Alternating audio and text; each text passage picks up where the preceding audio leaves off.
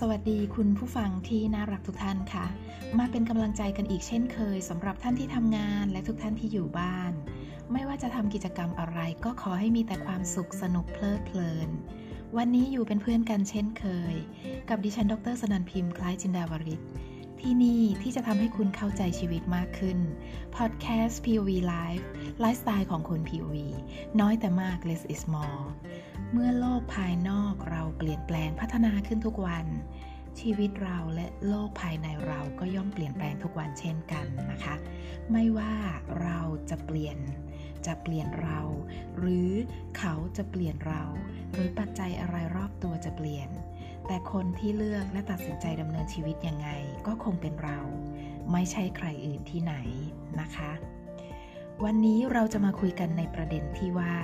เมื่อชีวิตเจอทางแยกเราจะทำยังไงหรือภาษาการเยียวยาเรียกว่าทางสองแพร่งในชีวิตทำให้เราที่เป็นเจ้าของชีวิตนั้นต้องเลือกและตัดสินใจว่าจะไปทางซ้ายหรือขวาดีหลายคนบอกว่า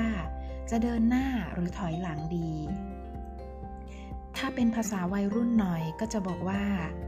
จะไปต่อหรือพอแค่นี้ดีเมื่อเรามีเรื่องราวใดเรื่องราวหนึ่งที่สำคัญในชีวิตที่กำลังดำเนินอยู่ดีๆหรือดำเนินมาแบบลุ่มๆดอนๆก็ตามวันดีคืนดีเราต้องตัดสินใจว่าจะเอายังไงจะเอาแบบไหนอย่างเช่นน้องๆ น, นักเรียนที่ต้องตัดสินใจว่าจะไปเรียนสายวิทย์หรือสายศิลป์ดีเลือกไม่ถูกตัดสินใจไม่ได้พอเข้ามหาลัยมีคณะที่ชอบและคณะที่ควรเรียนก็เลือกไม่ถูกอีกสามีมีภรรยาน้อยจะเลิกหรือจะไม่เลิกดีชีวิตเป็นภรรยาน้อยอยู่ดีๆพบหนุ่มที่ถูกใจขึ้นมาจะเอายังไงดีจะทิ้งความสบายหรือไปมีชีวิตที่รู้สึกทำให้ตัวเองมีคุณค่าหรือมีอิสรภาพดีธุรกิจที่ทำจะทำอยู่ต่อหรือว่าจะไม่ทำต่อดีหรือจะเปลี่ยนงานหรือไม่เปลี่ยนงานดีบางเคสที่ชีวิตถึงขั้นกว่าขั้นหนักไปกว่านั้นก็กำลังคิดว่าจะอยู่บนโลกนี้ต่อหรือพอแค่นี้ดีนี่ก็เป็นตัวอย่างของการเลือกและการตัดสินใจไม่ได้เพราะไม่มั่นใจหรือรักพี่เสียดายน้องเป็นต้นนะคะเมื่อชีวิตเราตกอยู่ในสถานการณ์ที่เราต้องเลือกและตัดสินใจว่าจะเอายังไงดีกับชีวิตจะเลือกทางไหนดีเลือกคนไหนดีเลือกอาชีพไหนดีเลือกทำยังไงดีหรือเลือกทำอะไรดีเพราะเมื่ออีกทางก็ดีและอีกทางมันก็ดีเช่นกันในทางจิตวิทยาการเยียวยามีทางออกไว้ให้แบบง่ายๆง่ายนิดเดียวแต่ก่อนที่จะไปถึงไปรู้จักกับทางเลือกทางออกนั้นเราลองมาฟังกันดูก่อนนะคะชีวิตที่เราเจอทางสองแพร่งหรือทางแยกที่ทำให้เลือกและตัดสินใจไม่ได้นั้นมีสาเหตุมาจากอะไรและเป็นเพราะอะไรทางแยกหรือทางสองแพร่งหรือที่เรียกว่า dilemmas เป็นการแสดงออกของจิตเราภายในจิตที่ปกตินั้นมนุษย์จะมีเป็นหนึ่งเดียวก้อนเดียวที่เราเรียกว่า oneness หรือ wholeness แต่เหตุที่ทำให้เราเลือกไม่ได้และมายืนอยู่ที่ทางแยกนั้นเขาเรียกว่าสองจิตสองใจหรือจิตหนึ่งเดียวแตกออกเป็นเสียงเป็นเสี้ยวเป็นส่วนที่เรียกว่า split mind นั่นเองนะคะเหตุที่จิตเราแยกออกเป็นสองส่วนทำให้เกิดทางสองแพร่งนั้นเป็นเพราะว่าอัตตาหรืออีโก้ภายในลึกๆของเราเองที่มันสร้างหลุมพรางชีวิตของเราขึ้นมาแล้วมันสร้างขึ้นมาทำไมล่ะเพื่อประโยชน์อะไรล่ะไอ้เจ้าอีโก้เนี่ยมันจะได้อะไรและเป้าหมายของการสร้างทางสองแพร่งขึ้นมาในชีวิตนั้นก็คือทำให้เราเขวเบี่ยงเบนความสนใจและทำให้เรามีชีวิตที่คืบหน้าก้าวหน้าช้ามีชีวิตที่ดีที่มีความสุขช้ากว่าที่ควรจะเป็นที่เราเรียกว่าอีโก้มักจะเข้ามาดีเลย์ทุกๆสิ่งที่ดีในชีวิตเรานั่นเองนะคะสุดท้ายคนที่จะกลายเป็นเจ้าชีวิตของเรากลายเป็นเจ้าโลกเจ้าชะตาของเรานั่นก็คืออีโก้หรืออัตตานั่นเอง ในคลิปช่อง YouTube เรา พี โอ วี ได้นำเสนอเรื่องราวทฤษฎีโมเดลของจิตไปแล้วที่จิตส่วนที่ยังปนเปื้อนนั้นแบ่งออกเป็นสามส่วนด้วยกันนะคะคือจิตสำนึกจิตใต้สำนึกและจิตไร้สำนึกเวลาที่เราตกอยู่ในสถานการณ์ทางสองแพร่งยืนที่ทางแยกจิตสำนึกเราจะเป็นส่วนความคิดหัวคิดนั้นจะรู้ว่า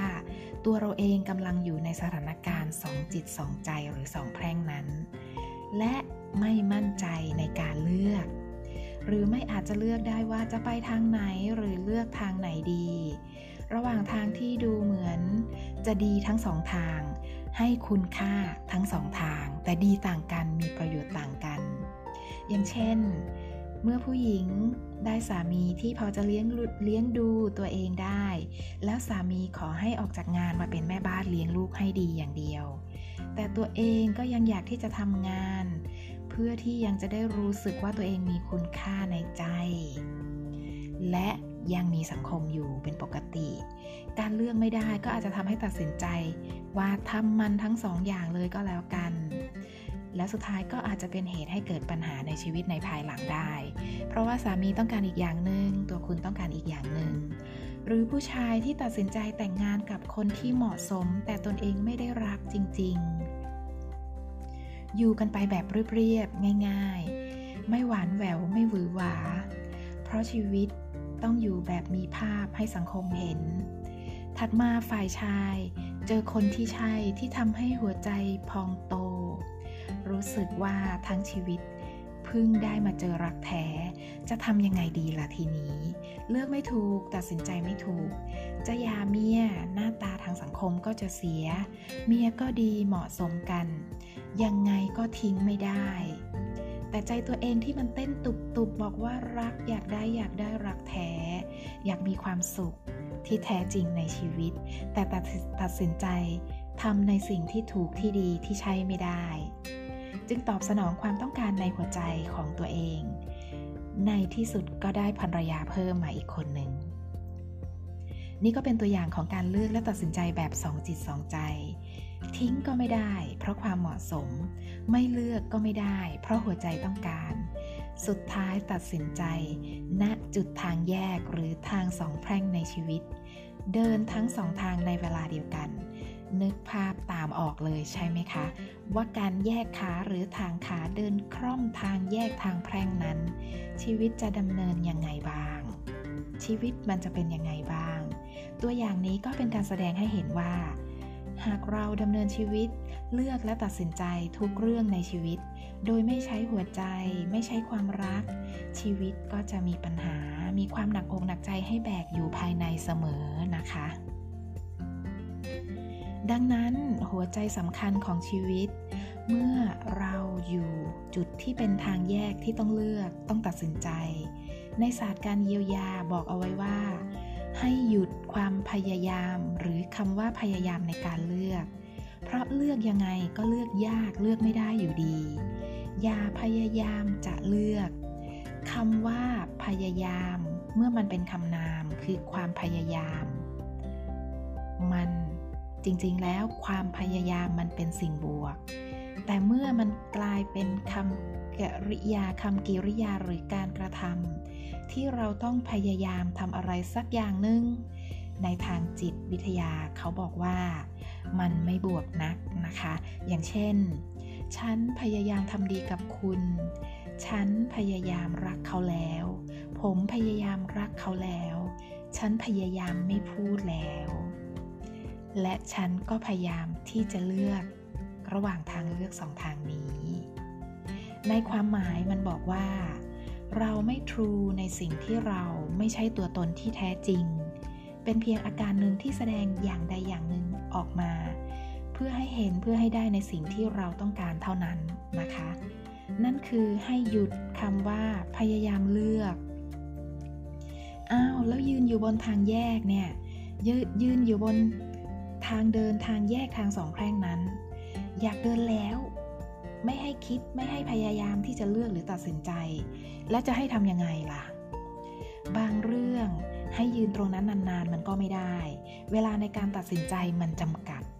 หรือยืนที่ทางแพร่งมาจนเหนื่อยแล้วนะ จะทำให้จะให้ทำยังไงดีล่ะวิธีการง่ายๆแบบ simple simple ที่ว่าเมื่อตะกี้ที่บอกไปก่อนนี้นะคะก็คือในกระบวนการเยียวยาให้เราตั้งมั่นให้คำมั่นสัญญาหรือ commit commit กับ the truth ของเราอะไรที่เป็นจริงสำหรับเราเป็นเราเป็นของเราให้เราตั้งมั่นกับสัจธรรมนั้นในชีวิตของเราเองและให้คำมั่นสัญญาตั้งมั่นว่าก้าวที่จะก้าวต่อไปในชีวิตยังไงชีวิตของเราก็มี next step ให้เราตั้งมั่นกับการก้าวไปข้างหน้าก้าวไปเพื่อไปเจอ the truth ในชีวิตของเราที่รอเราอยู่ตรงหน้านั่นเองนะคะและก้าวไปกับเส้นทางที่เป็นจริงเพียงหนึ่งเดียวแต่การพยายามที่จะเลือกทำให้นะคะมันทำให้คุณหยุดคุณจอดและเสียเวลาและก้าวไม่ได้สักทีหนึ่งและถ้าหากชีวิตคุณขณะนี้กำลังยืนที่ทางแยกนั้นยืนที่ทางสองแพร่งนั้นไม่ว่าจะเป็นเรื่องอะไรให้คุณลองทำกระบวนการเยียวยาแบบง่ายๆแต่ขอให้ทำด้วยหัวใจเมื่อคุณกำลังตัดสินใจบางอย่างในชีวิตไม่ได้เลือกไม่ได้จริงๆให้คุณลองนั่งนิ่งๆสักพักหนึ่งหรือทำตอนก่อนนอนหรือทำในพื้นที่ที่เป็นส่วนตัวก็ได้โดยให้คุณสงบจิตสงบใจสงบสตินิ่งก่อนนะคะคุณสามารถที่จะจินตภาพว่าคุณกำลังยืนหรือถ้าคุณอยู่ในพื้นที่ส่วนตัวคุณก็สามารถที่จะยืนได้จริงๆเพื่อทำกระบวนการเยียวยานั้นได้นะคะเมื่อคุณยืนอยู่ให้คุณจินตภาพว่าด้านหน้าฝั่งซ้ายของคุณคือทางเลือกที่หนึ่งด้านหน้าฝั่งขวาของคุณคือทางเลือกที่สองที่จะต้องเลือกและตัดสินใจถึงคุณเลือกใครเลือกอะไรไม่ได้แต่ยังไงคุณก็ต้องก้าว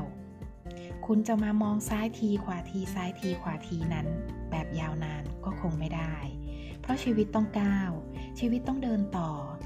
คุณอาจจะใช้เสียงเพลงเบาๆช้าๆคลอในกระบวนการเยียวยาแบบง่ายๆด้วยตัวเองนี้ของคุณ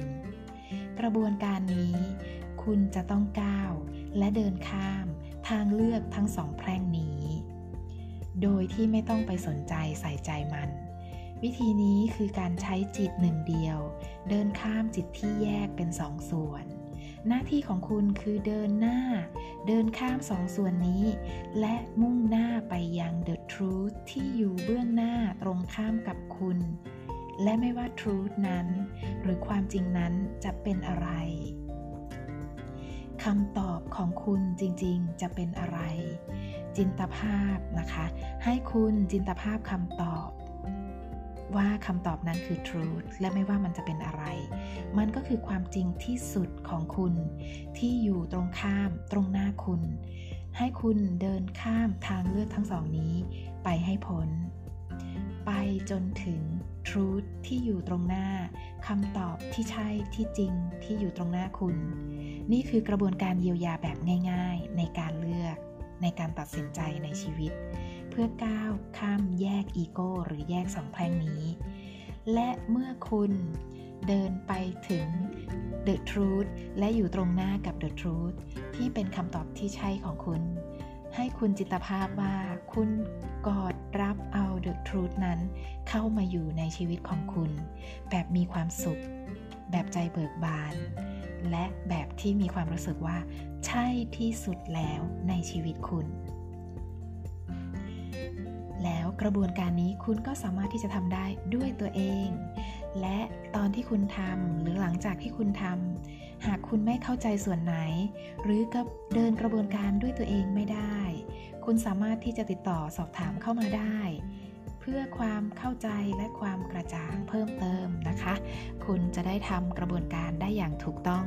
และได้คำตอบที่ใช่ที่สวยงามในชีวิตของคุณค่ะในกระบวนการทำงานของจิตเราเมื่อเราทำวิธีนี้จะทำให้ปัญหาการเลือกของเราหมดไปความมั่นใจของเราจะเพิ่มขึ้นและการตัดสินใจในชีวิตประจำวันของเราจะดำเนินไปด้วยความรักความสุขความจริงและไม่ฝืนและที่สำคัญอยู่บนความถูกต้องด้วยนะคะเพ ราะจะเป็นการทำให้จิตแยกจิตภายในที่แตกเป็นสองส่วนของเรากลับมาผสานกันเช่นเดิมนั่นก็คือเกิดความเบาใจสบายใจในการเลือกและในโลกของความเป็นจริงหลังจากที่เราทำกระบวนการเยียวยาไม่ว่าคุณจะเลือกหรือตัดสินใจแบบไหนประเด็นปัญหาต่างๆที่จะมีที่จะเกิดขึ้นให้คุณเห็นหลังจากที่คุณเลือกแล้วกับช้อยส์ที่คุณเลือกแล้วนั่นจะเป็นสิ่งที่ดีที่สุดใช่ที่สุดและล้ำค่าที่สุดสำหรับคุณสำหรับชีวิตคุณนั่นเองนะคะส่วนปัญหาที่สำคัญที่สุดที่ทำให้คนเลือกไม่ได้และตัดสินใจบางสิ่งบางอย่างไม่ได้ในชีวิตนั่นก็คือความไม่กล้าหาญพอในการเผชิญกับความเปลี่ยนแปลงที่จะเกิดขึ้นกับการเลือกสิ่งที่ใช่ที่สุดสำหรับชีวิตและหัวใจเพราะแน่นอนชีวิตเมื่อก้าวไปข้างหน้าก้าวหนึ่งแล้วการเปลี่ยนแปลงมันย่อมเกิดขึ้นเสมอเมื่อจิตภายในคุณกลัวการเปลี่ยนแปลงกลัวสิ่งที่เป็นอนาคตกลัวก้าวถัดไปกลัววันข้างหน้าคุณจึงไม่กล้าไม่ก้าวไม่ตัดสินใจหรือที่อีโก้ภายในมันหล่อหลอมเรื่องราวให้กลายเป็นเรื่องราวของทางแยกทางสองแพร่งนั่นเองนะคะแต่เมื่อคุณทำการเยียวยาด้วยตัวเองแบบง่ายๆตามที่กล่าวมาแล้วข้างต้นคำตอบที่แท้จริงที่แท้ทรูในชีวิตของคุณจะปรากฏขึ้นเองและวันนี้สำหรับใครๆหลายๆคนคุณผู้ฟังหลายๆท่านที่กำลังอยู่ในสถานการณ์แบบนี้หรือแอบคิดวันๆในใจบ่อยๆเกิดคำถามในใจลึกๆด้วยตัวเองบ่อยๆว่าไอ้คนที่เราบอกว่ารักและอยู่ด้วยกันทุกวันน่ะมันใช่จริงหรือเปล่านะหรืองานที่ทำมันใช่จริงหรือเปล่าอ่ะหรือสิ่งที่กำลังเรียนเนี่ยมันใช่จริงหรอหรือจะเอายังไงดีกับชีวิตลองทำการเยียวยาทางสองแพร่งนี้ดูนะคะแล้วชีวิตคุณจะได้คำตอบที่ใช่ที่ล้ำค่าล้ำค่าเพราะมันจะทำให้ชีวิตคุณมีความสุขที่แท้จริงสุดท้ายนี้ก็ขอให้คุณผู้ฟังทุกท่านมีชีวิตที่เจอแต่คำตอบที่ใช่ที่แท้จริงทุกวันและสามารถเลือกและได้คำตอบที่ทำให้ชีวิตมีแต่ความสุขที่แท้จริงที่เต็มไปด้วยรอยยิ้มและเสียงหัวเราะและท่านสามารถติดตามสาระดีๆสาระพัฒนาชีวิตกับเรา พี โอ วี Life ได้ทางช่องทาง YouTube Fanpage Line หรือที่ชื่อ พี โอ วี Life